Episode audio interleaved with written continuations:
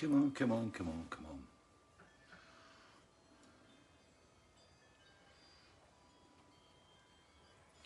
Yes, rock on.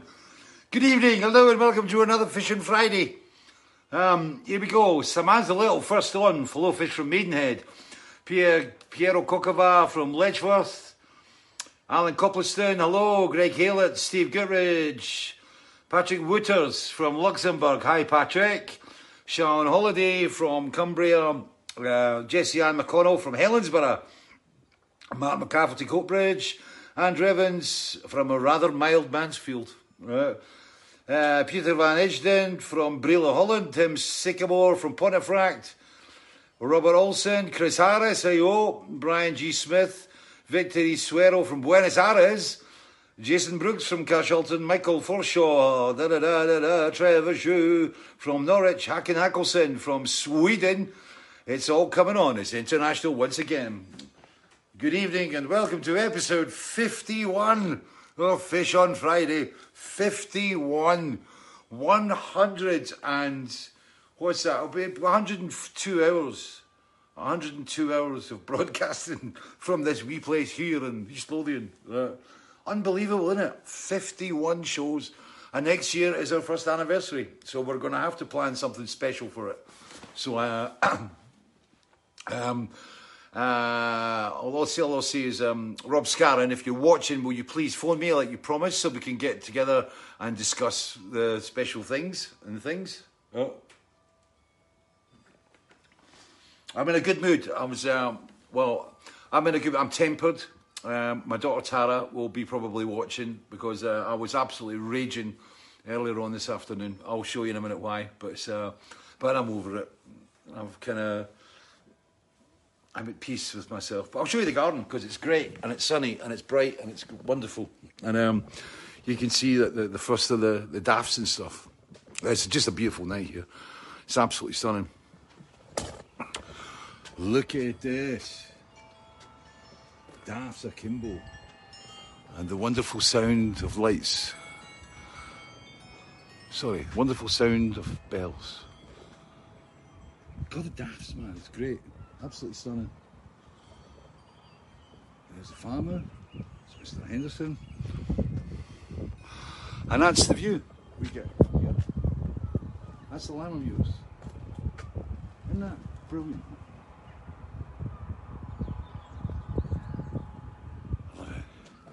It's a farm I live on. I live in this farm, but it's um I'm gonna be right, I'm gonna be I'm coming down, come down. This is all my garlic all coming through. It's I just was feeding all that today. So um, I had all this fish blood and bone and grow organics. Liam's cloche, resplendent. But it's uh yeah, it's great. It's just I know the purple flowers. But that was um that there, you nearly didn't have a fishing Friday this week. That is a, a manhole cover top. Underneath that is um, it's an underground rainwater harvester, and there's a great big tank in there.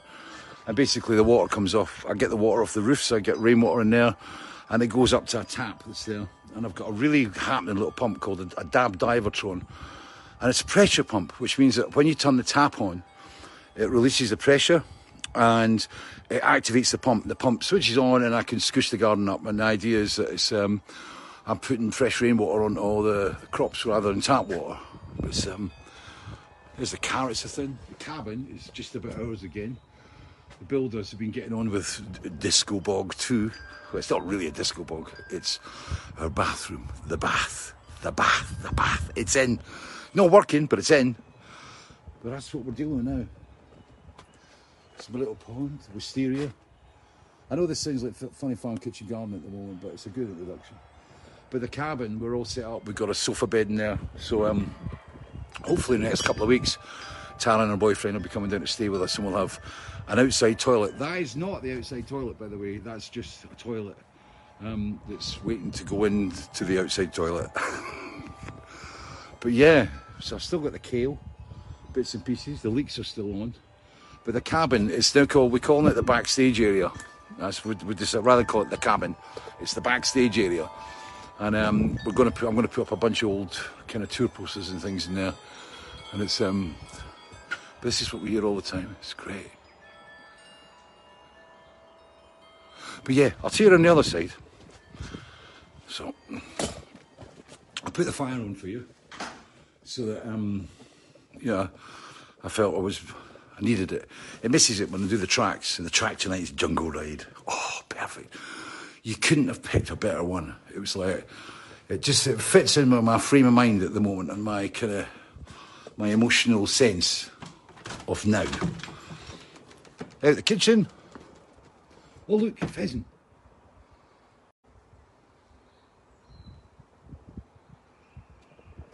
We've got I counted about it's now trying to find out where it is.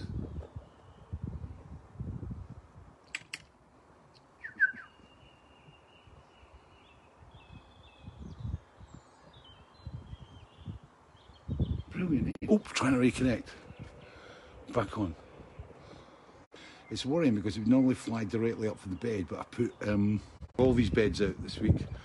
Got them all organic fertiliser, fish blood and bone. There it goes. It's, um, sorry, lost you there. But it's um, but yeah, so that's the beds.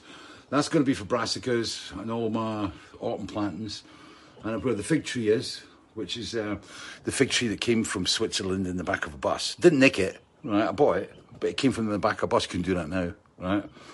So that's been all trimmed and ready to go. And then I've got cucumber frame there, and I've got another frame there, which is for gherkins and stuff. And I can't take you out to the greenhouse because the signal goes. But um, I've got a lot. The toms are doing really well. The chilies are kind of coming on, but they're really slow. But then again, I've just got to be patient. But yeah, it's beautiful. I'm loving it at the moment. But yeah, I never showed you what the problem was.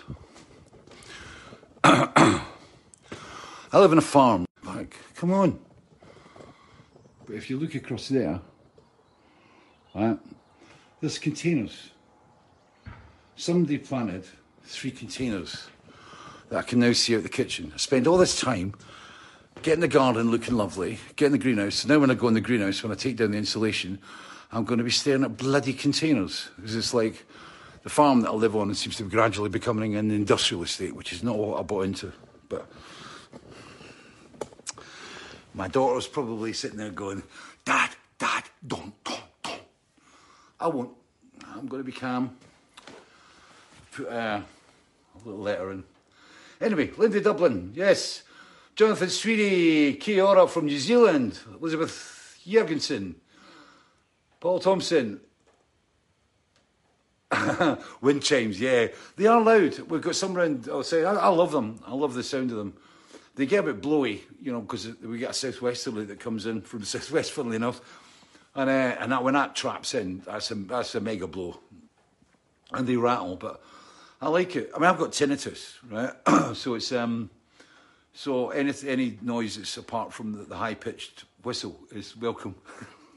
yeah, so I got my ear syringe today. It's great. It's like I think it's Men in Black. There's a scene in Men in Black where when the, the, the girl puts the tongue in the ear and it goes all the way out the other side. That was kind of what it felt like today. But I had um, uh, I basically had a, a, this ear was blocked, and um, and I've got very narrow ear canals, believe it or not, and um, and these narrow ear canals, you know, I, I've, I know you're not supposed to use cotton buds, but you know, and I, I don't ram them in stuff, right? But I take the end off and I kind of just twirl them around and try and catch the inside of the ear. But this one, it just it got too much. But I mean, but having narrow canals, I used to have terrible problems when I was in America. I hated it. When we first went to America in uh, in '83, we were swimming in all these kind of dodgy Holiday Inn pools, you know, the ones at the side of the freeways, and like, you know, ah, wow, the hotel's got a pool, yay, yay, yay. Psh, you know, off after the gig, into the bar, shh, into the pool, psh, yay, yay, yay. And I found out this thing called swimmer's ear. I'd never even heard of it before. And, uh, oh no. Excuse me, I'm very, very busy at the moment. Text delivery. I hate when text delivery systems come in on my phone. It down. I know he said, Dave Barris, if you sent that, don't send me anymore, please. Text delivery services on my phone. Send a proper text on my mobile. Anyway, swimmers' ear. Basically, it's, it's uh, because the waters were always dirty, you know, people peeing in them and stuff, musicians peeing in them at night after, after gigs. But um, but yes, I used to get these infections in my ear all the time, and I used to go to the chemist, and you could you could buy these little bottles, and it was like you'd put it in your ear, and it just it sounded like Creamola Foam in your ear. And um, but I kept on getting really bad infections, and I've always had problems. My dad had the same shit going down with his ears; he had the same thing. But um, but when they get gummed up, it's really bad. The worst one I ever had, right? Which takes me on a story. Andreas Dahl was asking about, you know ridiculous things that you did on tour, right? And I'm not very proud of this, but it wasn't really me that did it, right? But um, we played Sheffield, my bogey place. Sheffield's always been a, a kind of bogey place for me, and um, it's you know things always happen. I smacked my head trying to get back to the stage one night. Smacked it on a, uh, an overhead step running down with Paul Lewis and a bleeding head on a stage to do Margaret and things. Then I had I lost my voice on between sound checking the gig, and when everybody was packed into the, the, Sheffield City Hall, I had to cancel the gig. And I have always had, I always get really nervous when I play Sheffield. But one time I remember playing Sheffield. Um, I had a problem with my ears, and I went to get them syringed because back in those days, syringing was kind of allowed. They don't do it now, and uh, because of the risk to eardrums and things. So I went in to get my ears syringed and they must have used dirty equipment or the, equipment wasn't sterile. And i got boils in my ears right? And i got two both my ears had boils. It was so painful. And i remember I had to get all the way down to bournemouth and we were doing a gig in, in bournemouth and i was taking a lot of painkillers you know because it was painful right? And um uh, and it was um I remember being in this hotel in Bournemouth and I went out on a load of painkillers and we all got very, very drunk. I came back to the hotel and in the hotel reception, there was a great big chocolate egg that was being raffled for a local charity, right? And it was like a massive chocolate egg. I mean, about three times the size of a rugby ball, right? Did I saw that post. Yes, I hope we can. I hope we beat the French tonight, just to help our Welsh friends out. And um, but anyway, so big chocolate egg looks like a huge rugby ball, and somebody must have thought it was, because one of the crew nicked it from the hotel reception. When the receptionist had her back on, they nicked this massive egg, and I'm talking a, a big egg, right? And we were all on the kind of on the, the, the kind of basement floor that had these French windows that went at the garden. And we're all running about the corridors like going nutty, and you know, we were very young, and as I said, very very drunk. And um, and they were throwing this egg about, this big chocolate egg about like a rugby ball, and it was like, whoa, catch, oh, run in, oh, catch. And somebody threw it to Privet Hedge, our sound engineer, and he went, uh-uh. And the egg landed on the floor, and it was like, oh. It was like, no. And this thing broke into bits. And, uh, and it had a it, it had a big tinfoil, it had a tinfoil wrapper around it, right? So we went into the bedrooms. And we're in the bedroom rebuilding the egg, but of course, like, there's always somebody going, and they're building this egg up, all the bits were missing sections out and stuff. And they put it back on, on the, they put it back in reception in the middle of the night, right? And uh, because there was somebody was, it went around, somebody is still in the egg from our hotel reception. Does anybody know? No, don't know anything about it. And anyway, this egg ended up, and it was the most misshapen, malformed chocolate egg that you've ever seen in your life, which ties in lovely with the Easter thing. But it was like, and everybody's going, Privet, you bastard, right? And um, we got thrown at the hotel eventually, but um, I was in Bournemouth with boils in my ears, so all fun. Robert Marotta, good evening. Peter van den Aert, 013 cancelled? Yes. The entire European tour has gone. Um, it's impossible to plan with COVID. We can't, we would have to start planning basically in the next month, two months and there's not enough vaccinations rolled out in Europe. I'm not going to get into that, but um, um, it's too risky. We, we can't go out on a tour where we're losing shows or playing socially distanced gigs.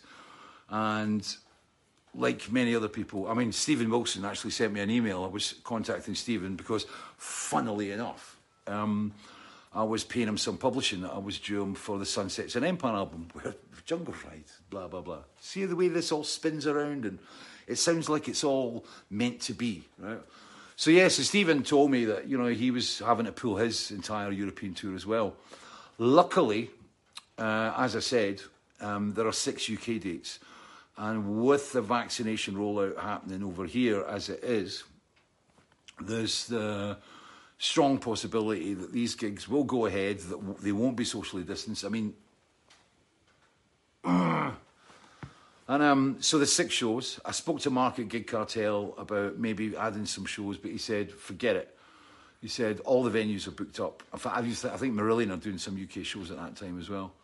And um, so it's the six shows. And if it happens, I will be walking out for the first gig in, what is it now, 20 months or something?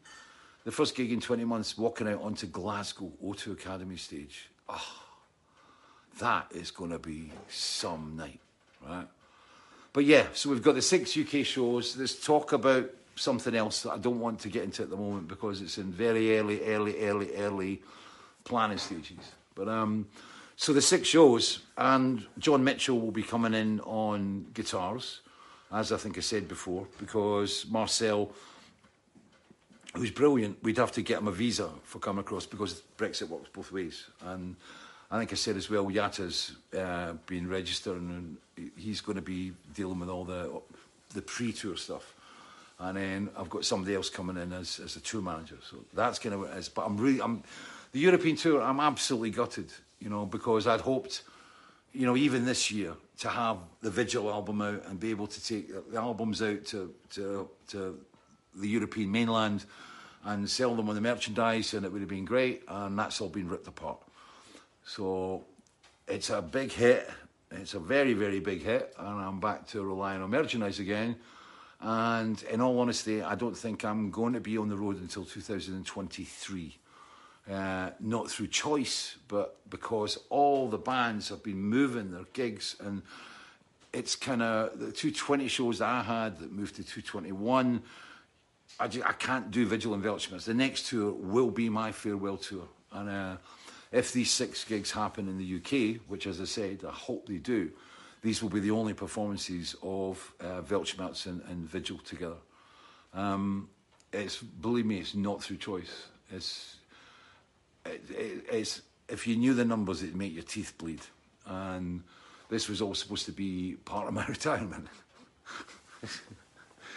this was supposed to be part of the pension fund, which that's all gone now. So um, is becoming bit more important these days. So, um, so yeah, so the European tour, the dates are not being postponed; they are cancelled. So I said quite a while back to people, please don't buy tickets because you'll not get your, your, your ticket fund, your Ticketmaster funds, or even your ticket agency funds, whatever. They don't, or they've not been repaying them. And uh, and the ticketing has got nothing to do with me. It's all to do with um, uh, the kind of um, the local gigs and, like I said, the, the ticketing agencies in the various countries. So it's uh, it's a pain.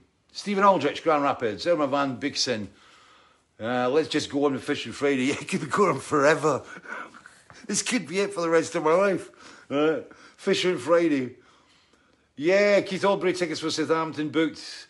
At James booked into Bristol. Yeah, Mark Scotches from Chile. Hello. Stefan Ahrens. Michael Hendricks. B. Leo. Johan Romkin. Yeah, I'm thinking about it. Annie Heath, you had your first job today. Well done. Uh, a couple of things. Uh, da da. Someone gave me them. Oh, where is it?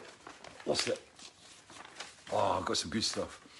Um, uh, Simona. Uh, so, hello, Dean Goodall. Right, uh, Dean and I have been watching since I began, but he's had a pretty awful time recently. It'd be amazing if Fish could say hi.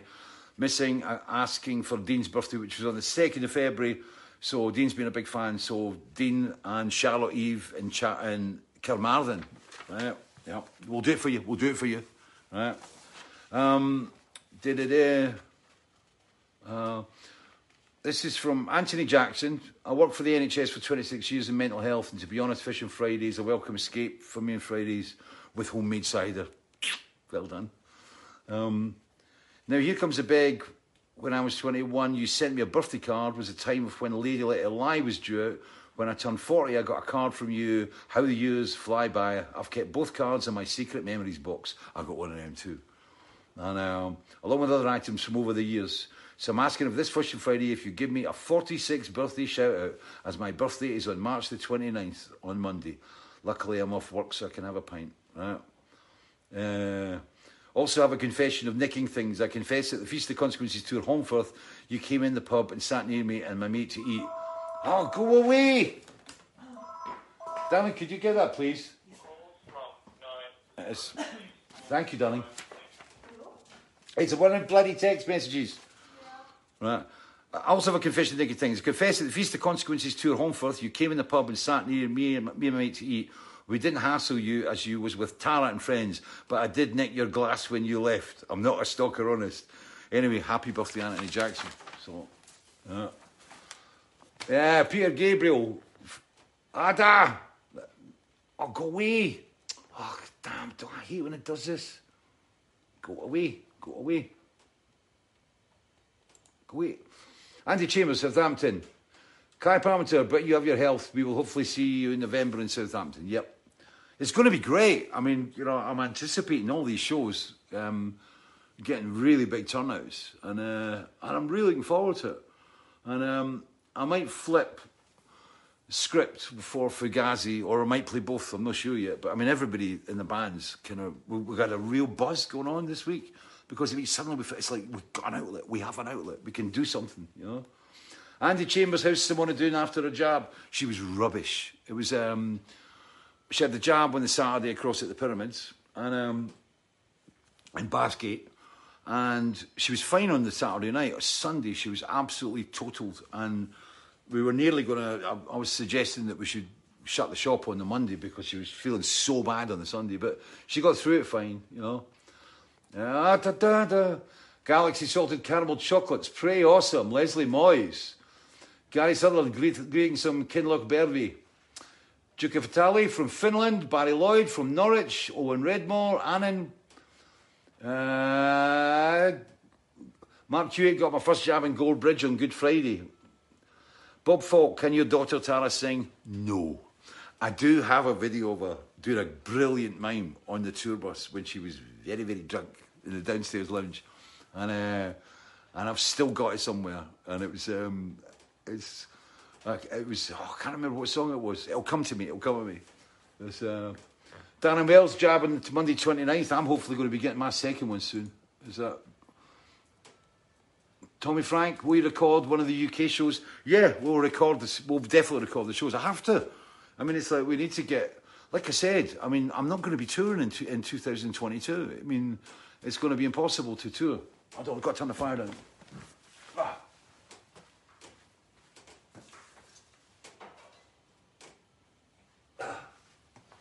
Like I said, I got the fire.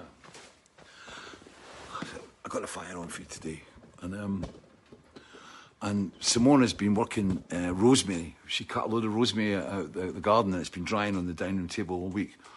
And um, and it's where's your big bag of rosemary, darling? Is it still a big bag? She's putting it, giving it away to friends and things. Just sending people dried rosemary. Probably get a cop soon soon. It's all. Oh, say hello. Hello. The big bag is divided already for family, and that's what we have. Yeah. It was a big white bag full. that. That big. Took me hours. Yeah, it's been it's been interesting. Channel Four, top ten, and all four. Not interested. Go away. Yeah. Uh, Karen Williams, we have the glass you drunk off on Hayling Island, two thousand and eight. yeah, it's like I've I signed a few glasses. I've loads of things get nicked off me. I think the worst thing, the worst thing ever got nicked. I was playing in Liverpool, right, and I had a I used to have a number plate F1 SHS, right? That was, I think I mentioned it before, it was one of the most stupidest things I ever bought. I spent nine grand. It was like, you know, this was in about 1989, just when I moved up here. I remember Andy Field, who was my, my, my manager, one of my managers at the time with John Kavanagh. He said, he said, oh, I got these number plates. It was just when they started releasing the number plates, F1 SHS. Oh, yeah, yeah. Had a few drinks And then I remember being next door and I was on the phone auction and I went and it went up and up and up and I just went, yeah, up, just up, another hundred, another. Yes, sir, it's yours. And it was like, I, I think it was, a, I think it was nine grand I paid for it. It was ridiculous. And it was like, but at the time I just had, I'd been given a big publishing deal, so I bought it, my publishing company. Thank God I managed to sell it and I got my money back eventually. But it was, um, but I had this number plate, F1SHS. And the thing that would kind of, those kind of number plates, you're asking for trouble, really. Because here the cops know where you are. You know, if you're driving about at night and it was on a Caravelle van that we were using for touring, I mean, if you want to get pulled, right, that was the van you were going to get pulled. Oh, that's a great story. Just remember the story with the Caravelle. But anyway, F1 SHS, right, the number plate, in Liverpool, parked up outside the gig. Both the number plates got nicked, torn off the, the car, right? So yeah, it's the payback for all the shit I stole, the waiter and the fiberglass waiter and everything. It's like, it's yin and yang, you know, so. Yeah, I remember James Cassidy, who was, uh, when he was up here working on, on Songs of Mirror, just when I got the Caravelle, he had to go to the airport to, um, he had to go to the airport to pick somebody up or something. And he took the Caravelle and drove up the Edinburgh bypass. And there was a bunch of seagulls in the, the middle of the road, so he decided to charge them down in a Caravelle van. And I think it must have been early in the morning when the seagulls were asleep, and he hit a bunch of them. And one of them went right through the radiator. Bastardos. yeah. The other thing with the Caravelle van, again, it was back on that. Uh, it'd be the same tour. It was when when after Polydor dropped me, I was busted, man. I was busted, right? I was like, we had no income, and I had to go back and start playing all these gigs because you know I had nothing, and I was, we were, I'd just come out all sorts of kind of legal stuff that I've told you about before, and we were playing all the, these shows, and I remember um, it, it, it actually got in the papers, right, and um we played down in uh, Carlisle. We did this gig in, in Carlisle in this really horrible little shitty cellar bar, and uh, and it was that it was actually a gig that I tried to book for Marillion in 1982, and they booked us and we drove all the way down to Carlisle from North Berwick where we were based at my mum and dad's house in Beach Road. Drove all the way down to Carlisle in the big green Commer van and turned up, and the place was shut. there was no gig. I'm going to drive all the way back up. And um, I think that was the night when we got pulled over and uh, in the green Commer van. And we got pulled over by the cops, and I'm sitting in the front, and I still had the vestiges of makeup on and stuff from gigs because I, I didn't clean my face up really well. I didn't really put the moisturiser in it. Some got these big kind of like black rimmed eyes and stuff. And the cops pulled us over, and they said. Uh, you know, what, what are you guys doing? He says, we're a band, right? And uh, we're a band. Said, are you some sort of religious cult? That's what they said. On you go, son. but the Caravelle coming back from Carlisle, right? Way back, this was, we're coming back about, like I said, about, it was a summer's night and it was still pretty bright, right? And I was, um, who was driving the van? I think it was Kevin was driving the, the van, and this roadie that was kind of, and I was in the back, and I think it was actually my birthday as well, and um, we were all we'd all had a few bottles and stuff, you know what I mean? We were cause it was after the gig, driving back from Carlisle, and um, uh, Kevin, in the gloom, right, suddenly stopped and he says, "He says, I think I just saw a, a, a woman, it's a woman just walking along the side of the road, and it was a big, long, empty stretch of road in the wilderness, right? And he said, I think it was a woman. He said, but it could have been a guy in a dress, right? And I'm going, well, if it's a woman, we can't let her be walking about on, on the on the road at this time. It was the A7, right? And um, and uh, he turned the van around, and we, we drove back. And as we drove back, right, in the headlights, we saw a guy in a dress wearing Wellington boots, right? Which also transpired to be full of baked beans, really full of baked wellies, full of baked beans. And he was wearing this rubber dress, right? And we're going like, oh no, oh, and he, he had the be- be beard and everything, right? So we turned around and went, and it was like kind of, who are you? What are you doing here? Why are you here? And why are you dressed like that, right? And he was the guy was like, thanks for stopping, thanks. And he'd been on a stag night, and his mates had basically left him. They stripped him, put him in a dress, put wellies on his feet, filled them full of baked beans, and left him, right, with a tent, right, in the middle of nowhere. And he was getting married the next day. You know, number one, you never go on a stag night on the night before your your your, your wedding. Never, right? So anyway, it was like, and he's going, uh, and we're still looking at him going, mm, you know, are you a, are you a nutter? are you a real nutter? Right? And anyway, we got him in. We got him into rail car. I've already got one. Um, we got him into the van, right? And he told us the story, and he was like, "Oh, thanks, I'm frozen, frozen." blah, blah, blah." And we thought we'd do the sort of play the Jim Morrison bit. Some of you might know this, but Riders on the Storm, which is the story behind Riders on the Storm, was that Morrison kind of like he had this made up this story about how they actually killed somebody and buried them in the desert, right? and the guys were all wasted in the back. We're going, you know, we could kill him and get away with it. You know, nobody would know. and the guy sitting in front going, oh. anyway, we drove him all the way back to Edinburgh. And he said, Thank you very much. He said, You've saved my life. He said, like, you know, we dropped him off down at the Pleasance in Edinburgh, that's where his flat was. And he got married the next day, and he, he actually went to the papers and he said, I want to thank Fish for like you saving my wedding day, which was kind of really cool. So the Caravelle, that Caravelle F1 SHS had a lot of history to it. Uh, Fred Wagenfurt, hello. Helen Boot, gonna sing? No, but I'll do a little recital. Recital. Paul Slayton's, glad your number plate was not Dick. the Front Page Club, Andrew Gash, well done, the Front Page Club. Right.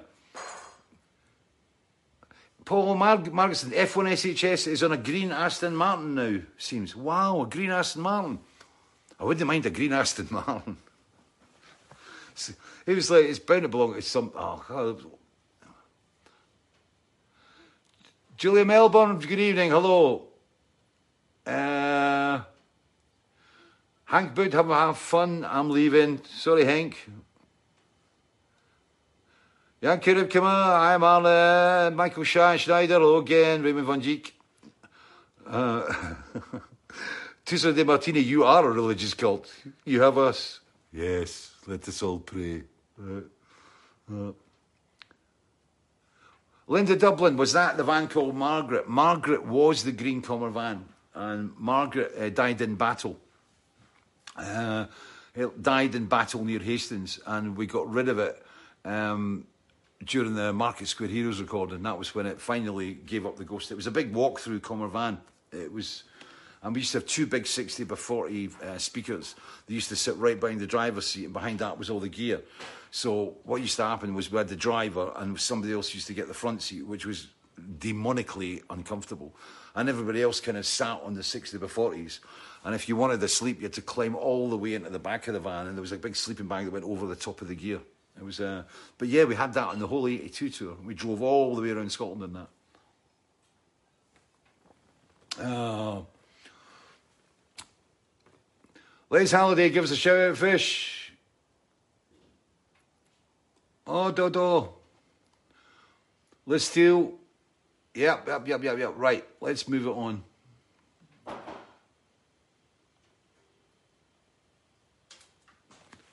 Jungle Ride. This will probably get. I don't don't have Joe Dick if you're watching tonight, but it's uh, this is a, like a real Dalkeith thing, right? And um,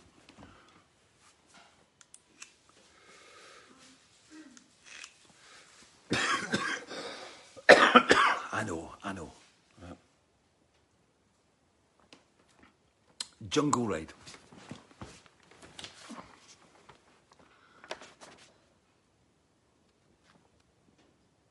That is the Jungle Ride. See?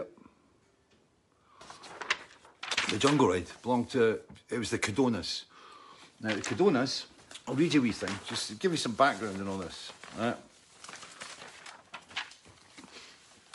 The rosemary's starting to, to perk up a bit. Sorry. We've got rosemary. I put rosemary on the fire. So that's all the stalks or the rosemary that Simona was um, getting off and rattling in the jars.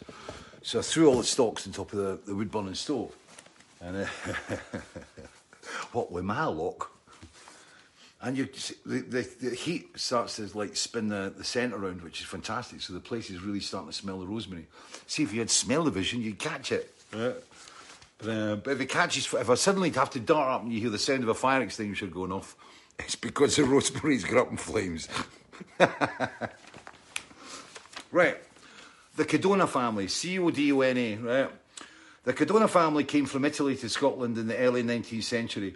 They were a circus family and toured the country as entertainers. One branch of the family left Glasgow in the early 1900s and went to America, then moved to Mexico and formed a trapeze act, which eventually became the world famous Flying Codonas, right? And I knew about them. With the advent of the cin- cinematograph, cinematograph, the family in Scotland opened a travelling picture show and eventually opened cinema halls in the east of Scotland. It was during this time that steam driven fairground rides started to appear, and the family owned and toured with various popular rides, including the Galloping Horses, the Dragons, the Mont Blanc, the Switchback, the Cakewalk, the Jungle Ride, auto scooters, and the Wall of Death. The Codona family also opened at the turn of the century the first permanent amusement park in Scotland. This was called the Fun City and was located at Portobello in Edinburgh. The family operated two roller coasters at this time. The figure eight was located at Fun City, and the other have travelled Scotland, visiting various towns and cities. The figure eight uh, coaster visited Aberdeen for the first time in 1926 at Codona Spring Holiday Fair. It was located at Kittybrewster Mart, along with many other rides and attractions owned by the Codona family.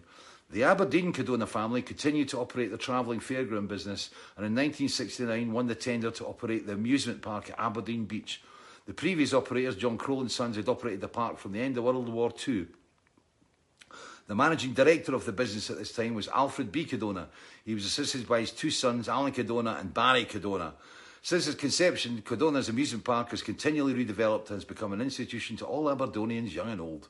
The company has continually invested into new leisure amenities, including 10 pin bowling, uh, 10 pin bowling, adventure golf, kids' play areas, and of course, exciting rides for the amusement park. The company is presently run by the third generation of Codona family Andrea, John, and Alfred. There you go the Codona family. My granddad, William Dick, was big mates with the Codona family. And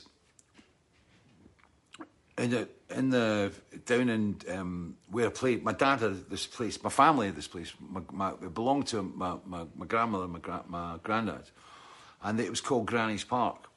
And Granny's Park was down. Uh, it was to the, the north of Dalkeith, and it was just it was right on the side of uh, the River Esk, and it was by Douglas Flour Mill, which I remember burning down when I was really really young, and it was basically a big piece of wasteland, right? That my dad always wanted to develop or, or, or turn into houses, but the council would never give him planning permission for it, and it just lay derelict. But there were huge sheds down there, and um, massive sheds. There were sheds that were big enough to put a double decker bus in, which they were used for sometimes. And they were about, oh God, 75, 80 metres long, right, with great big doors, right? And I used to love it when the, the doors opened. It was a really creepy place because it was built right into the back of the hill, and that hill was where the, the, the new Edinburgh Road went up past my, my father's garage, Dick Brothers. And um, and in these big sheds, I used to remember going in when I was really young and going in and finding all these horses from fairground rides. I mean, it was like I seen it a movie, and needless to say, it's part of one of the things that I've been. It's one of the subject matters I've been considering for writing. But Granny's Park, the big sheds, right at Granny's Park, and every winter there used to be caravans were parked in there and it was the show people, right? And my granddad used to let the Codonas have this for free, and he'd give them the big sheds. So he had a thing going with the Codonas. I don't. My, my granddad was a little bit of a kind of rogue, right? From what I know, he was a colourful character. And um, anyway, he had a thing with with the the, the fairground guys, and my, he let them uh, stay down there. And I used to remember going down in the winter, and there'd be these beautiful caravans down there, and huge trucks, you know. And there was the, the, the rides that were all pulled down. And what they used to do was service the rides in, in the big sheds. And um, it was, um, I think the guys were great. And I was also remember the Alsatian dogs and stuff, like they were kind of guarding the caravans and things. It was all part of it. And this all came through in, in, in the Jungle Ride song. But, right? So it was my family, the thing with the Codonas, and I've got to say a big hello. I don't know if you're watching, Ralph, and I hope you're doing well, and I hope you're healthy and sane. But Ralph Richardson, you know, you, because um, Ralph let me into. Ralph actually in fairground rides for a long time, and he told me a lot of the, the stories, and actually told me the history of the rides, which was absolutely fascinating. And the jungle ride used to be called the Ark, and it was basically on this ride. It was it was a waltzer platform, right?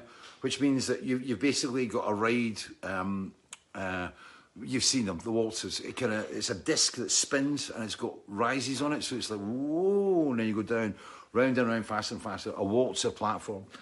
And the Ark was the original one, which I think Ralph will surely correct me if I'm wrong, but it was built in the 1920s, and the Ark had all animals. That was why it was the Ark. And then it was modernised and it became the Jungle Ride and they still were the animals on it. But when I discovered the Jungle Ride, um, the Jungle Ride, it was motorbikes. It was like wooden motorbikes, right, and kind of chariots, right. So it was like um, there were like seats where you could. It was I think it was like three each side. You faced each other, and then you got the motorbikes and stuff. And you know they didn't move. I mean they were completely static on the waltzer platform, and that was the Jungle Ride. And twice a year, um, the shows, we call them the shows. Germans, you call, Europeans and, and other people call it the fair, right? Or, but we call it the shows, right? And the shows came to Dalkeith twice a year. And I used to love it when the shows came, right? And, you know, my dad used to take me up, right? Um, we used to always go up about six o'clock or something, you know, before he got, you know, too busy, you know, and he used to take me up and this is it. I found this.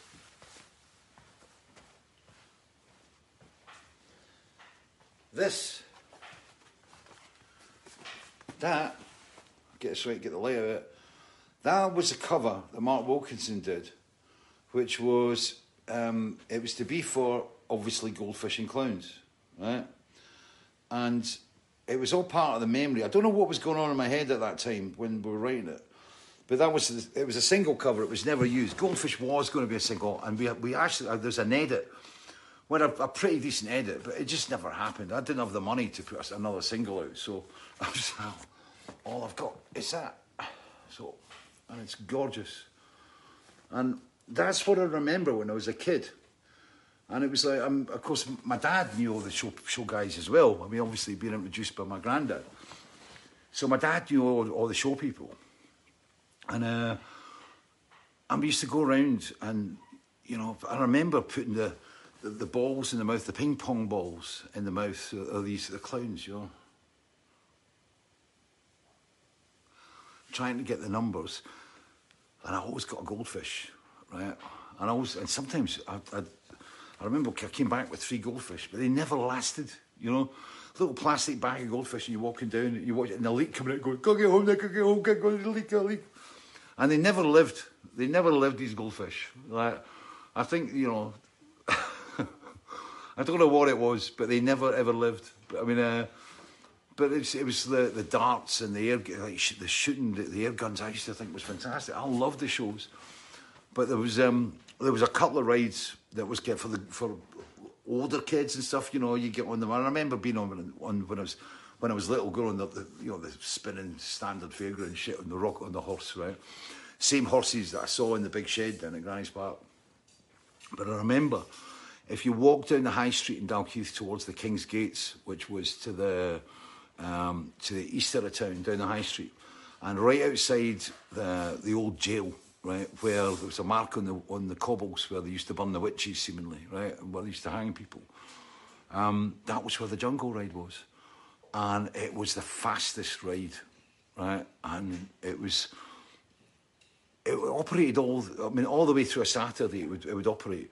But as the darkness fell, it suddenly became really menacing, and the lights flashing and stuff, and it drew me, and it, it just captivated me, and it was a. Uh, and I used to go, you know, I used to go on the jungle as I got older. You know, it was like, you know, my dad take me on and stuff when it was when before it got too late, because when it got late, the music went up, and it was all the rock and roll stuff, and it was all kind of the chart, uh, um, all the chart songs, all the rock songs and stuff, you know. And it got louder and louder, and the lights got brighter, and the ride got faster, right? And the clientele got a little more rough. And of course, you got the guys coming out the pubs and things, but um, and the crowds always gathered around the jungle ride. You know, late at night. That was where you know, and it was all the gangs, and it was kind of, it was the, the the centre of attraction or the attraction at the centre, and um, and you know when I became a teenager, you know I used to go up there on my own and stuff, and you know we never bothered with the clowns and the goldfish anymore. It was like it was always like you just went up to go on the jungle ride, right? And the thing with the jungle ride was there was all the different gangs. There was young Woody was uh, the gang for Woodburn, young young Woody. Then there was Dandy, young Dandy, which was the Danderhall gang, and then you got the Gilly Boys, who were, came from Gilmerton, who were a bit rough. they were kind of tasty, I think. the parlance. and uh, they used to scare the shit out of me, right? Because I wasn't a gang member, you know. But you'd have all these ruffians. And on top of that, you know, you, you had all the guys that were the guys that were working the rides, you know. And I knew some of them, right? And they'd always kind of, oh, on you go, man, right? You're Bert's lad, eh? On you go, right? And um, but the thing was all the gangs would like they'd stand around different sections. So like you know, you, you, they they'd all they kind of like act like they'd like be numbers on the clock face, you know, around it. You know, the different gangs, and you had your kind of individual characters, right, that were there as well, right, that were um, quite scary. Right? So, and that was what it was. It was it had a kind of it had a high adrenaline vibe, you know. And um, the thing was that you know when you got on, you always tried to go on the motorbike. You didn't want to go in the chariot. You wanted the motorbike, right? And um, and the ride would go round, right? And you always hoped that when it stopped, right, it didn't stop next to a gang that maybe didn't like your face that much because you were going to get a kicking. so, and uh, and it was you're always very humble and you keep, keep on the motorbike, keep your head down. There was none of this like, hey, look at me or anything like that. You know, other people did that, and of course there was always the challenges to the roustabouts that were actually working the ride as well. And there was always a couple of kick-offs, but I mean the thing was if it did kick off, and that was it. It was it had this air of violence and and it was sexy as well. And the thing was that you know you get the the girls, the, the good looking girls and stuff would get on with their mates, and they would all sit in the in the little chariots and stuff. And of course, and every, you're looking at them, you know, and you're going, "Oh, she's really beautiful," and just wait until she kind of came round on the Waltzer platform again, like, "Oh, there, there she is," you know. And you know, you'd have your little fantasies, you know, maybe somebody you've got a bit of a, a kind of um, but a thing about you know somebody you was at school with and you'd be standing there. And again hoping that when the ride stopped that they might just be getting off where you're standing and go oh hi how you doing? Like you know I was rubbish at that crap rubbish at um, but that was where the song came from and uh, that was kind of um, the basis of it all and like I said I, I kind of took the jungle ride on but the, the thing was it was like with the jungle ride and with the, the, the, shows, right? It was like they would roll into town, right? And, it, and they just take over the entire high street from basically the new Edinburgh Road all the way down to the King's Gates and take it all over, right? And they'd park up all the, the caravans and stuff at the back. And sometimes if you if you took a shortcut or you came through one of the alleys, we Venels to go into the high street, and if you went around the back and you'd see the dogs that I talked about in Granny's Park, you know, the Alsatians chained up underneath the caravans, and they're they're watching you, you know, just in case somebody decides to break in. Because obviously there's a lot of cash flying about at the shows. And um, and it was it was like when you took that step back from the lights and stuff into where the, the caravans and, and the the kind of the working people were, you know, it was like a different world, you know, and I, I kind of knew both worlds, but I think that was one of the reasons why. I don't know. Maybe that's why I got into music. Why I got into rock and roll. I loved the vibe, right, of it all. You know, I never worked on any of the rides. I never worked with the guys. You know, but I just thought it was fantastic. And it was a weird thing. I mean, I, when I was really young, I used to go to St Nicholas Church, which was just down from where the Jungle Ride was. And, you know, you'd kind of go up, you, your go up with your mum and dad to church in the morning if you're going for the 11 o'clock service, right? I'm not religious, by the way. But back then, it was mandatory to go to, go to the church, right? And you'd go up there and you'd see them knocking the gear down and stuff. And, the, and then the high street would be gone, you know, like all these people and all, they'd all move on to the next town. And I don't know, I, think I found something kind of amazing about that. And I, I think it, it, captured my imagination. And I think, honestly, that, that's why I ended up becoming a touring musician. I think, you know, part of that kind of pulled me in between that and my granddad being, you know, he was a bus operator. They used to run all these buses and stuff. And I think you put that all together, right? And you can kind of, I can kind of see where I kind of came from. But that whole the shows and the excitement and the music and the lights and everything. I mean, go figure, right? Well, but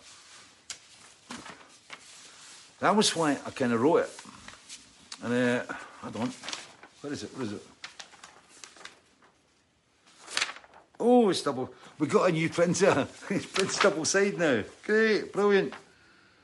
It doesn't put numbers in the pages though, does it? right.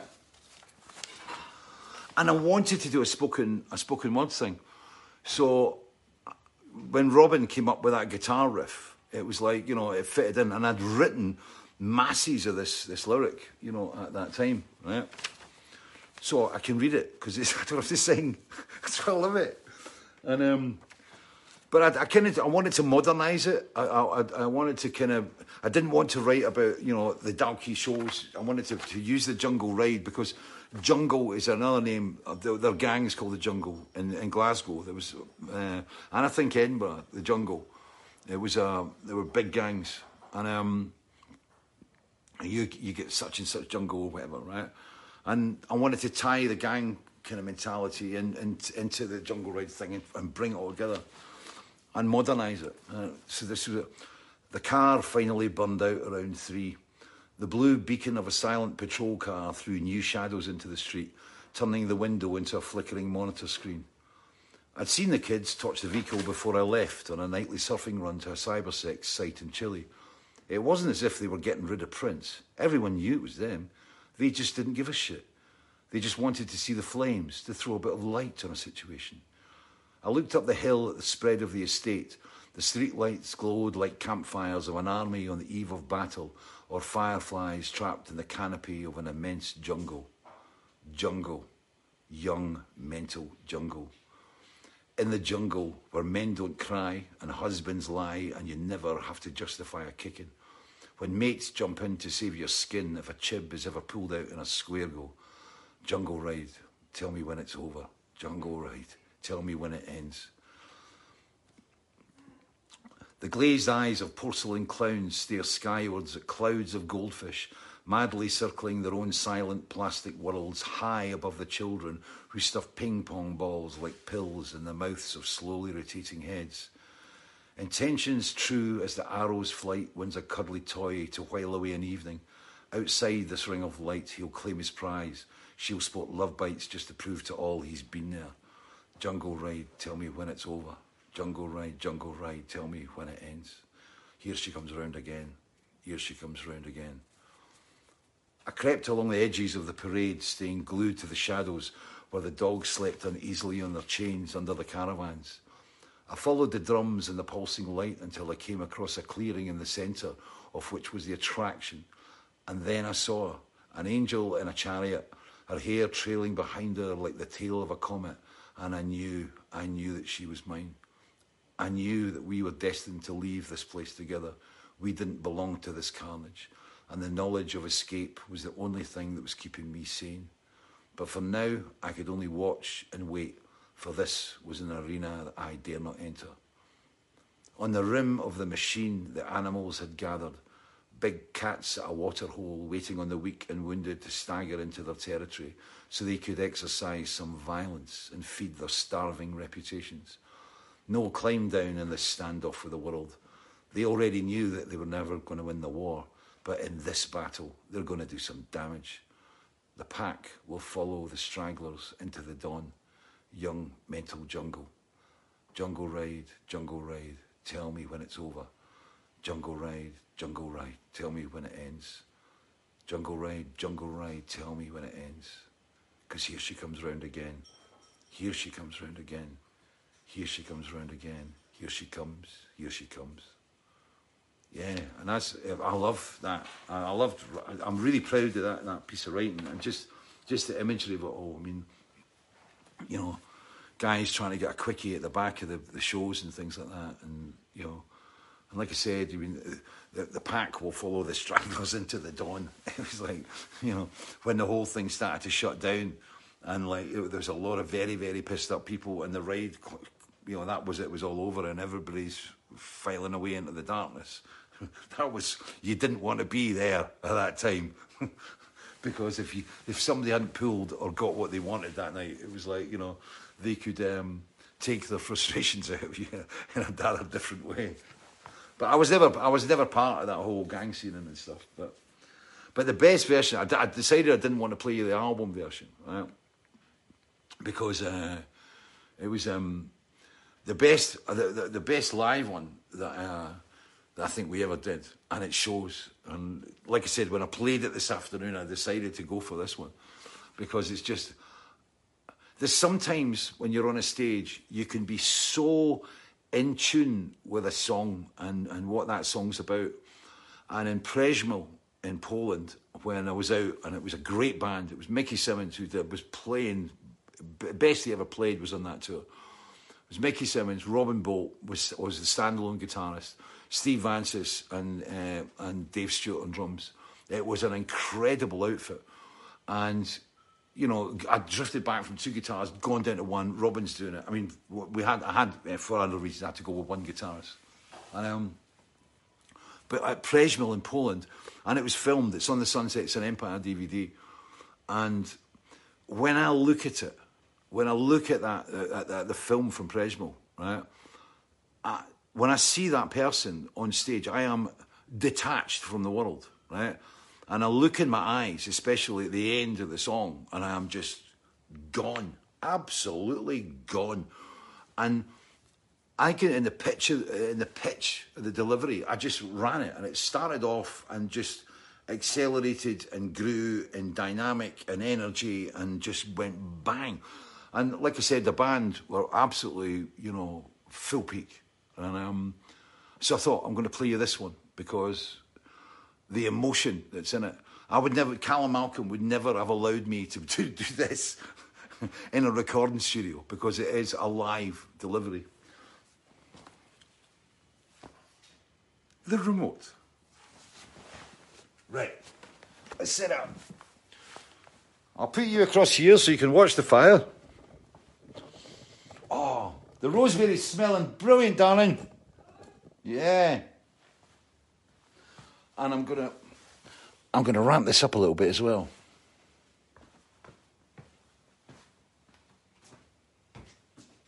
It's my favourite version of this.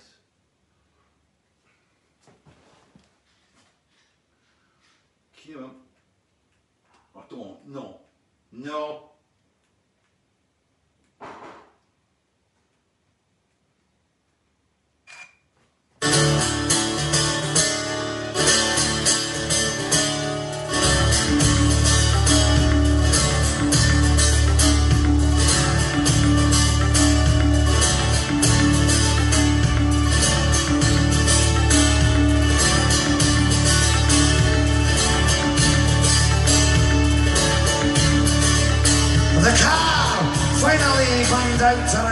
Three. The blue beacon of a silent patrol car threw new shadows into the street, turning my window into a flickering monitor screen. I'd seen the kids touch the vehicle before I left on a nightly surfing run to a cyber sex site in Chile. It wasn't as if they needed to get rid of Prince or anything. Everybody knew it was there. They just didn't give a shit. They just wanted to see some flames, to throw a of light in the situation. I looked up the hill at the spread of the estates, and the streetlights glowed like campfires of an army on the eve of battle, or like fireflies trapped in the canopy of an immense jungle. In the jungle, When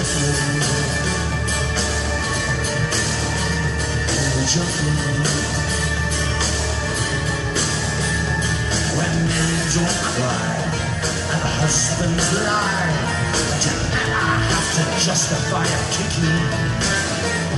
When meat's jumping to save your skin, if a is ever pulled out in a squeal. Jungle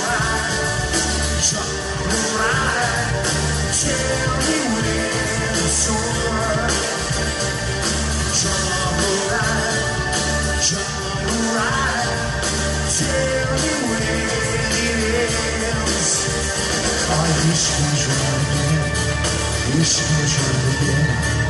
You should enjoy again. Here she comes. Here she comes.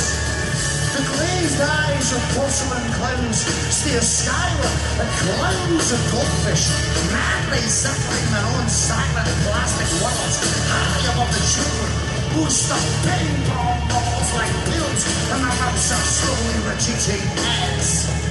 Intentions true as an animal's fly wings that complete tied to while away evening. Outside is raining light. You pay his price. She's for love, it's just a thing to be there.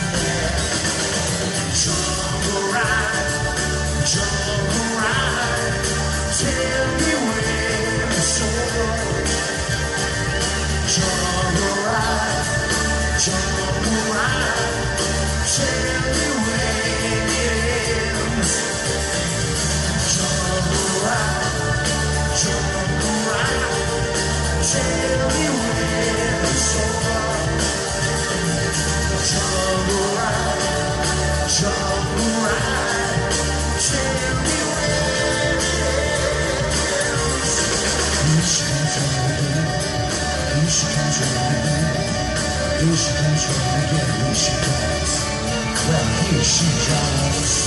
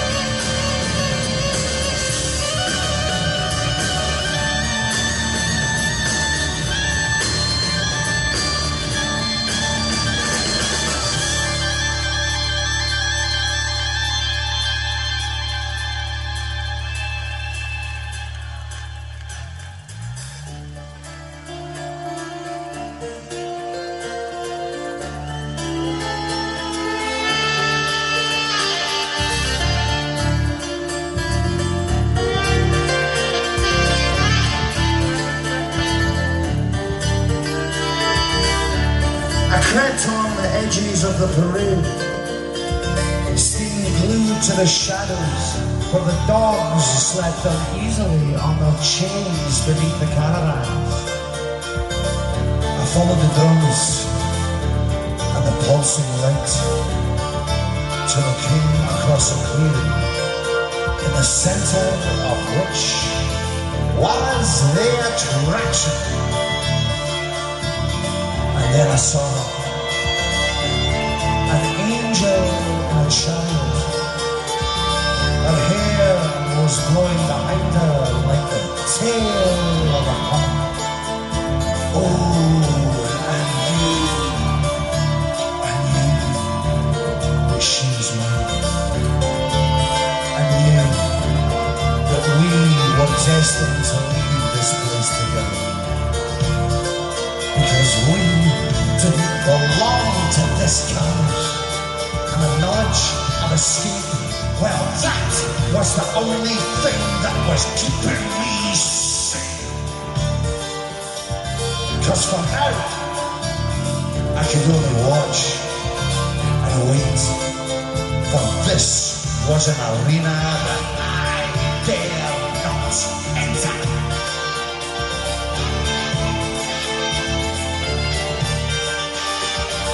On the run of the machine, the animals have gathered. Big cats and waterhole, waiting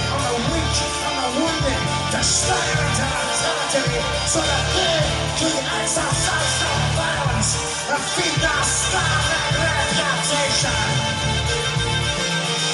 No the stand that they could never win the war.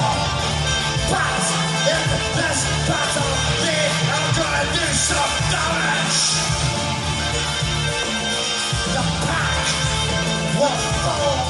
Stragglers into the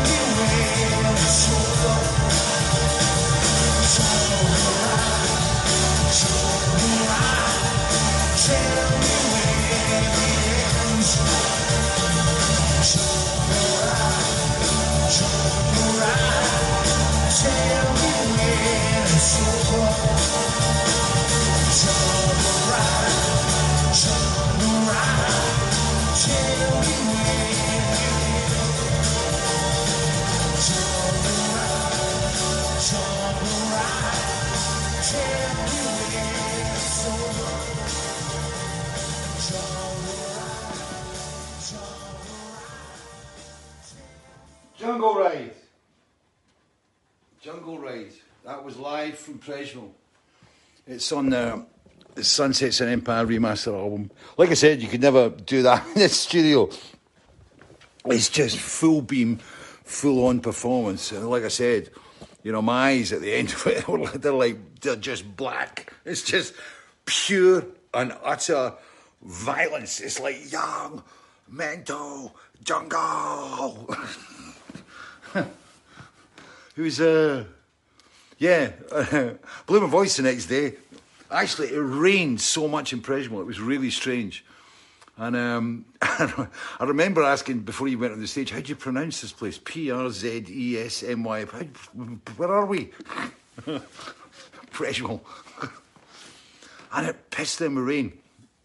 And it's a, it was a beautiful town, right, or a beautiful city. And, um, and we were in a, an old house that looked across onto the stage, and it was a, like about a four story house or something, and it was full of antiques. Didn't nick anything. no, no, we'd be dead. Right? But it was uh, a. and I remember just watching this rain fall all the way through the afternoon, just absolutely pissing it down.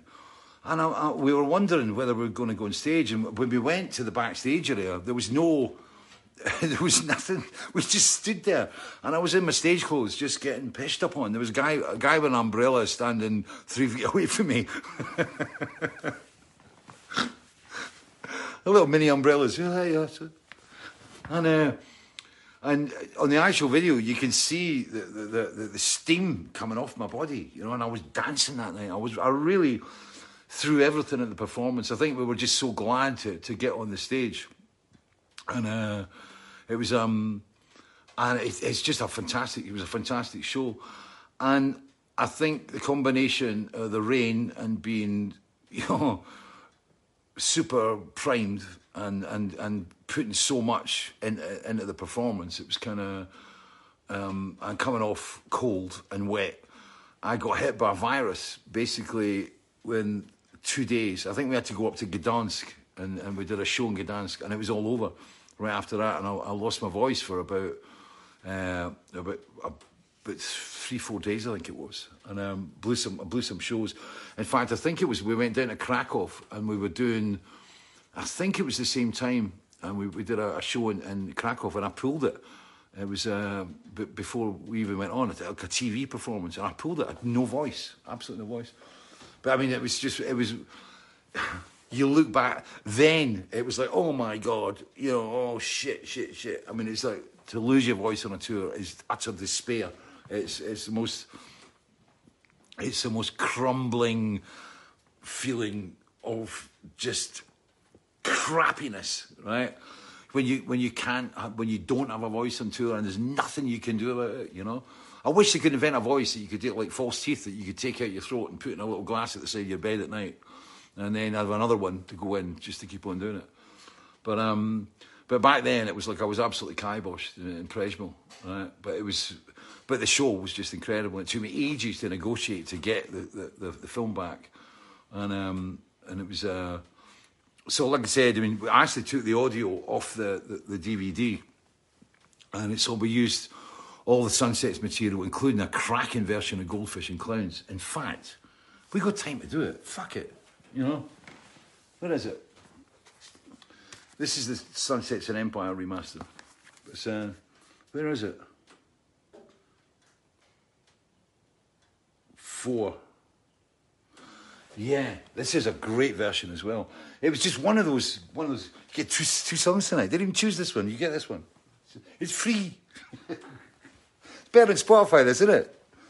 Hang on. Let me see if I can get. Uh, bingo, bingo. Oh, no, wrong way, wrong way. Free.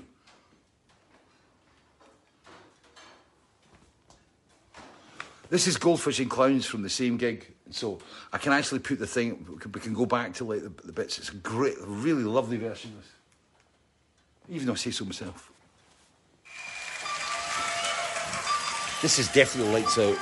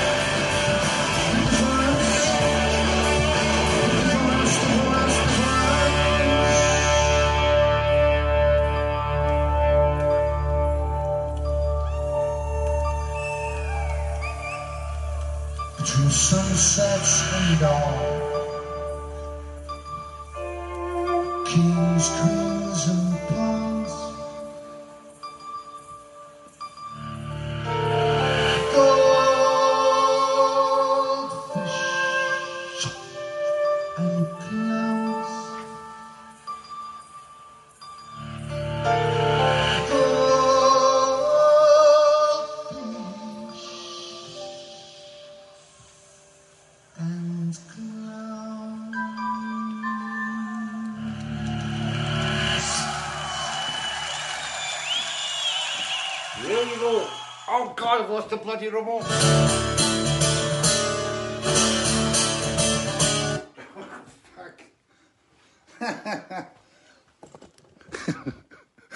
Got carried away there.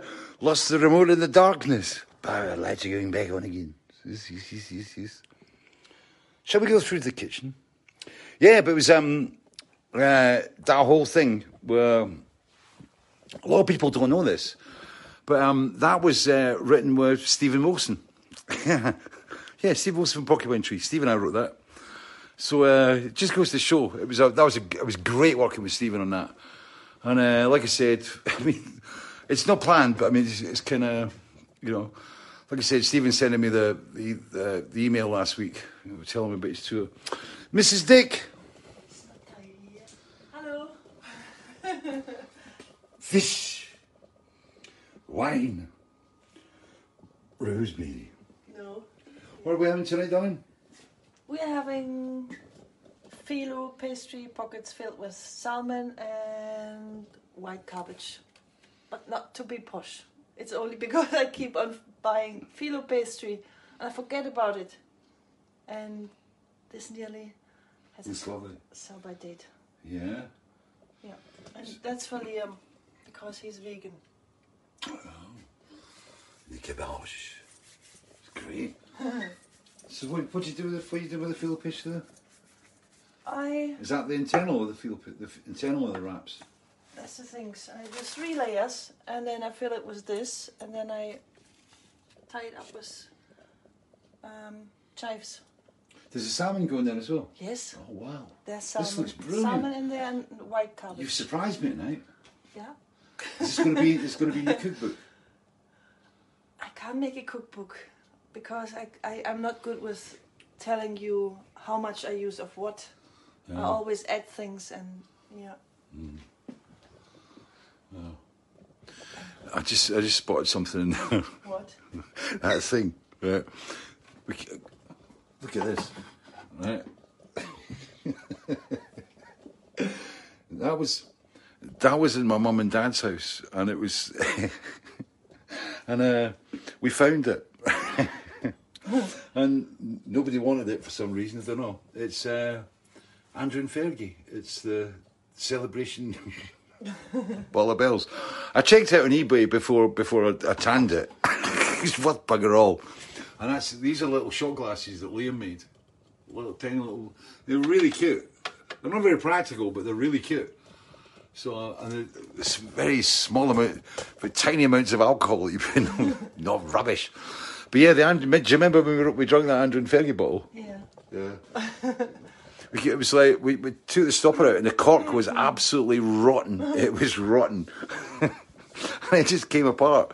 So um, we managed to like we managed to sieve, we managed to sieve the whiskey out. It was just one of those nights where we just decided to go batshit crazy, and it was uh, and drunk Android very. But we kept the bottle as a reminder of how pathetic we were that night. Right? And it's just a really horrible let relic. I think I think they went for about thirty quid or something on, on eBay. the Andrew and Fergie decanter. and I am a not a royalist by any stretch of the imagination. Right? But it's looking great though. Yeah. Yeah, looking good. How's your herbs? You tell me about the herbs of the rabbits. Oh, they ate all my herbs right to the ground. I was so upset and I was a little bit angry, I must admit. Yeah. Yeah. You, you nearly gave me permission to shoot them. No, no, no, no, that's not true. That's great though. These look amazing. Yeah, they, they taste amazing. And you have it with horseradish. Oh yeah, salmon We and horseradish. before, I remember. Yeah, brilliant. Yeah. I'm a lucky guy. Ah, it's brilliant. And that was um, Simona's bread. Old, Yeah. old though. And I went down when I got my ear syringe today. There was a little baker's shop just next door. You can see the lights on. That's the lights in the, um, the greenhouse, the grow lights. So I keep them on till about now. In fact, I need to go and switch the lights off. So I keep the grow lights on. So trying to boost the chilies and the tomatoes. But I get really nervous once you start when once they start popping through and like the melons came through, the cucumbers are through. The frames are up. How does this work? So um, yeah, it's been a. Oh, yeah. I thought I had mice problems, right? I saw that thing uh, about a week ago.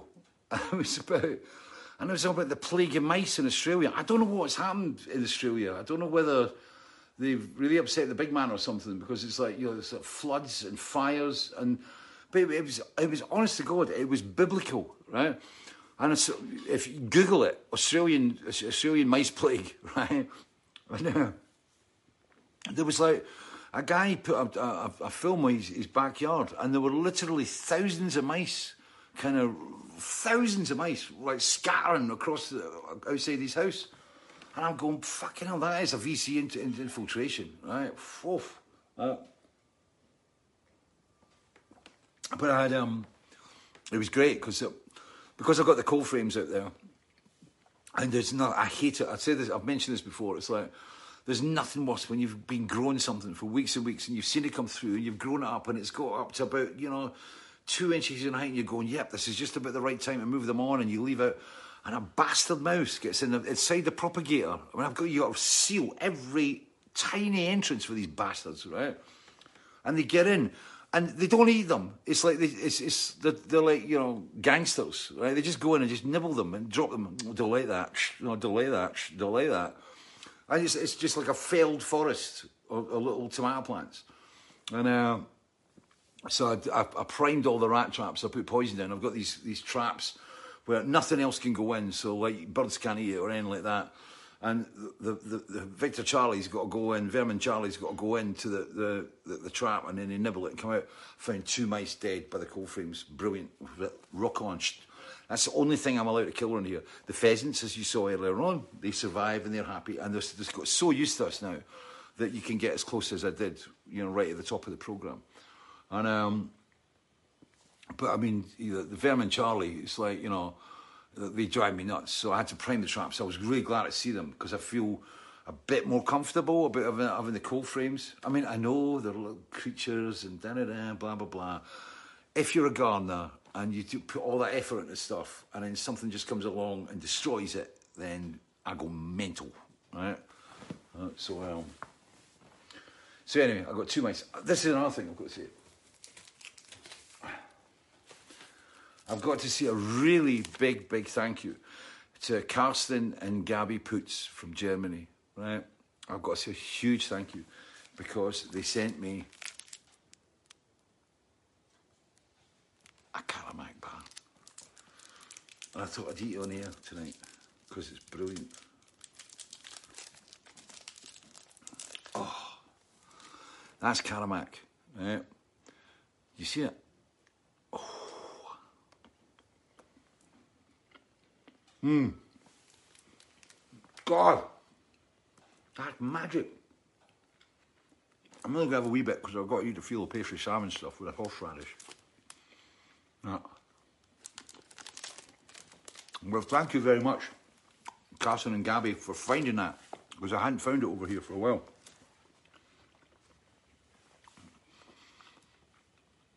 And I've got an appointment with the dentist on the 19th of April because I've got toothache. It's just started, you know. Lockdown toothache. What a bastard. Well, mm, talk amongst yourself. Well, hmm. Hmm. Oh, sugar rush. Baby, baby, baby. Ray Provost, not the VC back. No, we're keeping them under control. You just got to watch. I've not seen any rats around, but if any, if any of you got um, bird feeders, you mean, like I say, the starlings just hit, and they just throw the stuff all about the place. I mean, it's like, it's like some maniac going into a, a Big Mac, a, a McDonald's, and, and wanting a fillet fish, and throwing all the Big Macs all over the place just to get the fillet fish. It's like, and the rats come in and they just go for it. So, and I'm not allowed to shoot them. I've got an air gun with a telescopic lens. Well, telescopic sight. It's officially licensed. I am. I have got uh, an air gun license, and I've got a cabinet for my gun. You know, but I'm not allowed to use it because Liam's vegan and my missus loves animals and.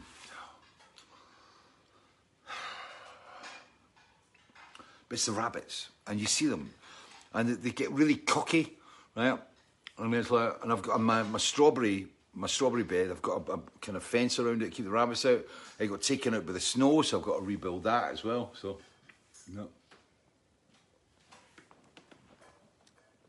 no.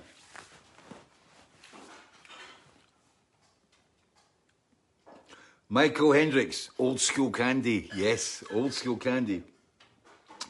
James Smith, Carama- Caramac looks lighter in colour than I remembered. Yeah, it does. It is a, it's a different colour.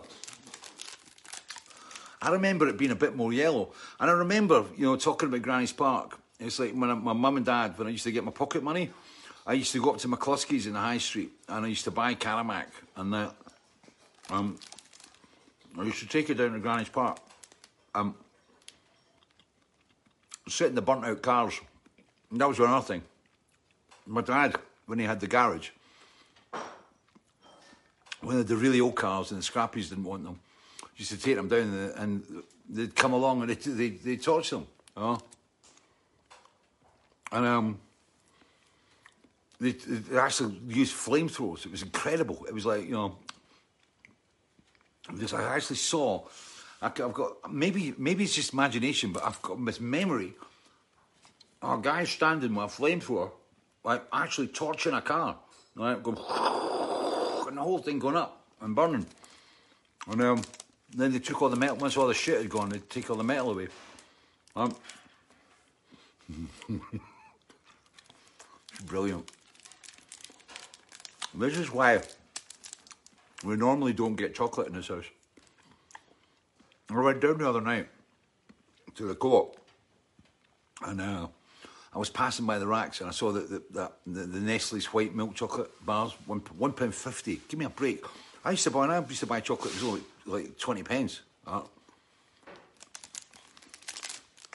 glad that.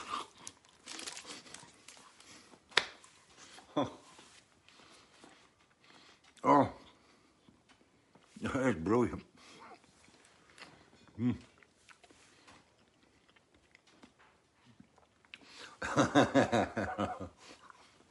Gone. Mm.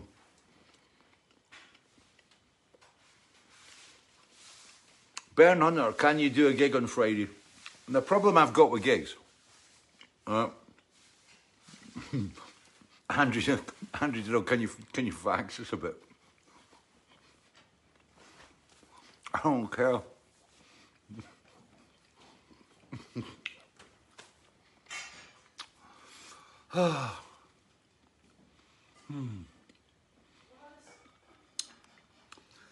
I've left you the, the last Caramac, darling. The.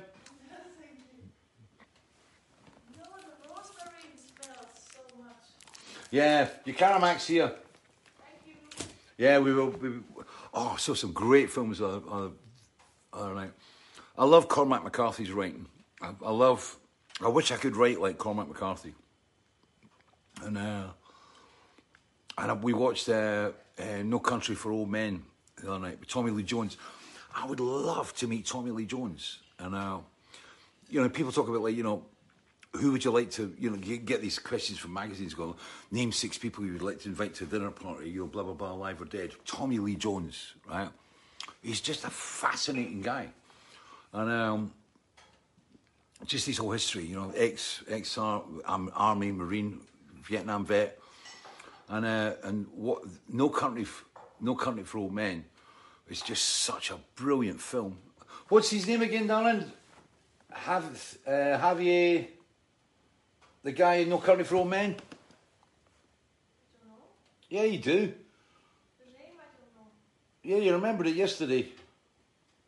We were talking. You have Javier. You guys know, but it's one of the most evil guys. Right? Ah, Javier Bardem. Javier Bardem. Bardem. Bardem. Oh, Bardem. Yeah. But it's like it's just so evil. Know, it's like a coin. You know, you call heads or tails, blah blah, blah. and just the whole the dialogue in this movie is amazing. And uh, and we watched another Tommy Lee Jones uh, film last night, which wasn't a um, a Coen Brothers film, but um, oh, what was that? called? I've forgotten it. Uh, it was um, Michael Hendricks, no damn, no Caramac left for us. Milky Bar's got a mortgage. Yeah. Linda, that, oh, I missed it. Sorry, I've got to scoop down the line. John Watson, yeah.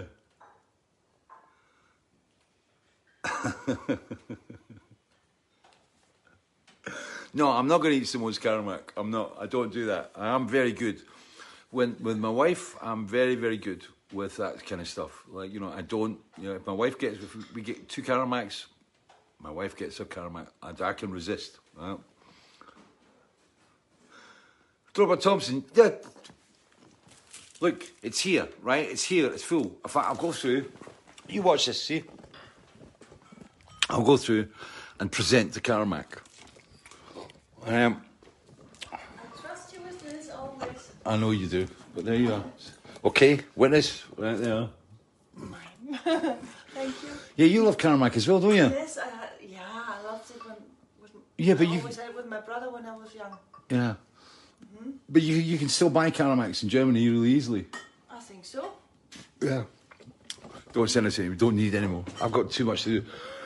If I'm going to go be out on the road in November, I'm going to have to skip. cut down on the Caramacs. And, uh, oh, and what did the bastards do? They make big Skittles.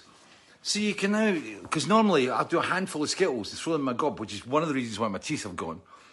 Now they do these big Skittles that are about the size of Maltesers. They're nuts, right? Bardem. Jav... Jav... Jav... Javier... Javier Bardem. I, I don't know what you say. Javier... Javier Bardem. Tom Hardy. Tom Hardy. You better eat your tea ladder. You'll be outside with the chilies. Yeah, well, the, the fish chili has actually come through, but the chilies have been really slow, but they take ages to germinate. They drive me absolutely nuts. And it's like, okay, we've got we've got Xavier Bardem. We've all got that now. Dave Evans, I've booked Ivory Blacks in Glasgow next year for Dementia Awards Fest. Da-da-da. Tommy Jones in The Fugitive, brilliant film again. Loved that. It's just that I just like it's just the old guy. But I mean, the thing was in in, in the book, No Country for Old Men, the, the McCarthy book. It's just such a, a, a beautiful observation, you know. And and he does the desert. I mean, like I said, when when when I first started reading McCarthy, it was the a lot of the the, the Border trilogy, which I just fell in love with. And my mum got really into it, and it, it was uh, it was quite strange. It was like. Um, my mum was looking for books, and she'd been reading a lot of um, kind of Berlin detective books uh, by Philip Kerr. And when she first moved in and she got really into reading, I bought her the entire Philip Kerr collection. Who's an Edinburgh guy that writes about uh, Germany. So I'd kind of detect Bernie Gunther, I think his name is, and it's a whole detective series that's based in you know in Germany during the Second World War and stuff. It's, some of the books are great, but my mum loved them. But she read about, and I bought about twelve, I think it was, and I kind of after about five, she went, "Oh, I need to do something. I need to want to read something else." And I got a couple of books, and I've been giving her some of the, the stuff from my own kind of my own collection, my own the library, and uh, I gave her Cormac McCarthy, and she absolutely adored it, right? And got really into it, and she read the entire Border trilogy, right? And um, which has been really cool. Uh, Caramac Easter eggs. Oh no. Steve Welsh, are they not bad for your eyes? What Caramacs? Right? Oh, don't. That's that's that's queuing on stuff. Caramacs make you blind. You know. Linda Douglas, I've got to go down. I'm lo- losing it.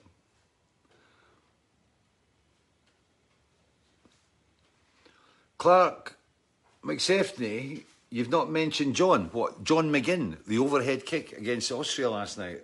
I missed it. I, I, I don't get Sky Sports. Or, I won't. It's too expensive for Sky Sports. And I, I, I was going to watch it on one of those kind of things where you need the VPN and, and stuff, and you know, then you end up with in it. And I just went. I just watched it on. I watched the results come in on um, on the BBC channel. Right. Those caramel cookies, Stephen Bates, used to be great dunked in your tea. Aye, Clark, aye, McGinn's goal last night. I've, I've, I've, I've not seen it because it's like, you know, I've missed it all. Oh, when's the, is, is the rugby being played? Is the rugby being played already? Elaine Bithry, we can do diet with Fish and Friday. We're now eating choc- chocolate, but it's all your fault. Fish is diet on Friday. I'm rubbish at diets. I'm really crap at diets. Uh, oh, funny story. Back in 1985, right? It was uh, before the Misplaced album came out. This is true. because I was, um, oh, I've got to go through. Uh, because I was kind of, I was living in Aylesbury at the time. I had my own house. I was going down the White Swan in Aylesbury, which was kind of my local pub. That was that was my walk. that was my my exercise was to walk. Down, remember the White Swan? Yes. You were in the White Swan, weren't you? Yeah. Yeah. With Stuart years and years and years ago. Yeah. Bob. Yeah, Bob. Yeah. Bob. He, he wrote me a letter. Yeah. Yeah. Yeah. It was uh, uh, Bob was Bob uh, daughter. yeah, and uh, Bob Sally died quite a few years back. He was a lovely guy, ex. Um, let me think, was he ex RAF ex Navy? Anyway, he got me in a pusser's rum, and uh, and uh, yeah, I think he must have been ex Navy because it was pusser's rum, the most lethal rum in the world, right? And we used to go down there at the end of the night, you know, closing time and all the rest of it. You know, Bob and I got on great. And this is before Kayleigh. Kayleigh came out, and suddenly I was like, you know, I became a celebrity in the pub. Bob would like get people into the pub, fish drinks here, you know, which did get a bit annoying sometimes, but but it was my pub.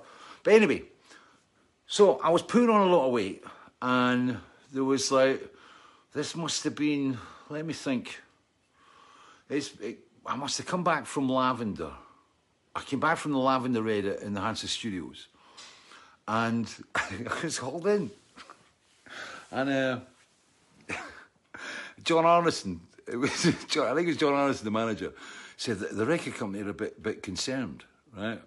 And um, uh, he said uh, they, they think maybe it, it might be worth you tr- trying to lose a bit of weight before Kayleigh comes out and stuff. it's great. Basically, the record company said you're too fat, right? You need to go on a diet, right? And I was like, and right? Not very good at diets, right? So, John Anderson done a deal, and EMI paid for me to go to Champneys Health Resort, which was, oh, Tring or whatever it was. I can't remember it was. And, um, but it's a big health resort? And I went, yeah, well, cool, they're paying it. It was like a fortune. I mean, I wouldn't, I wouldn't even consider it, you know? It's like, you, if you dropped me off in the Sahara Desert and left me there for two weeks, it would have probably accomplished an awful lot more, right? There you are, Evian water, Sahara Desert, bugger off, right? So anyway, and of course, it's the talk of the pub, right? Fish is going to Champneys, and I'm like going like, yeah, they've got to lose weight and stuff, right? So, so, and I had to, I, I think I checked in on the, the, the Sunday, right? And uh, I had to check in at the, the Sunday, and um, you, you got the letter through. Champneys Health Resort, You're not allowed to bring this, you're not allowed to bring this, you can't do this, you can't do that, da da da, blah, blah, blah, right? And I went, oh God, this is, is going to be like going in a prison camp, right? But it was a very nice prison camp. It was a very expensive, nice prison camp. So I'm in the pub, right? So I thought, well, I've got to go into Champneys at four o'clock. So I thought, I better get pitched up at the lunchtime session, right? So launch myself, and all the guys are going, "Good luck, mate. Get on you go. Have fun." You know, um, it was, I think it was a week in, in right? A week, as if you're really going to accomplish anything in a week. You know, going to Champneys and come out like some svelte athlete with a six pack. Don't think so, right?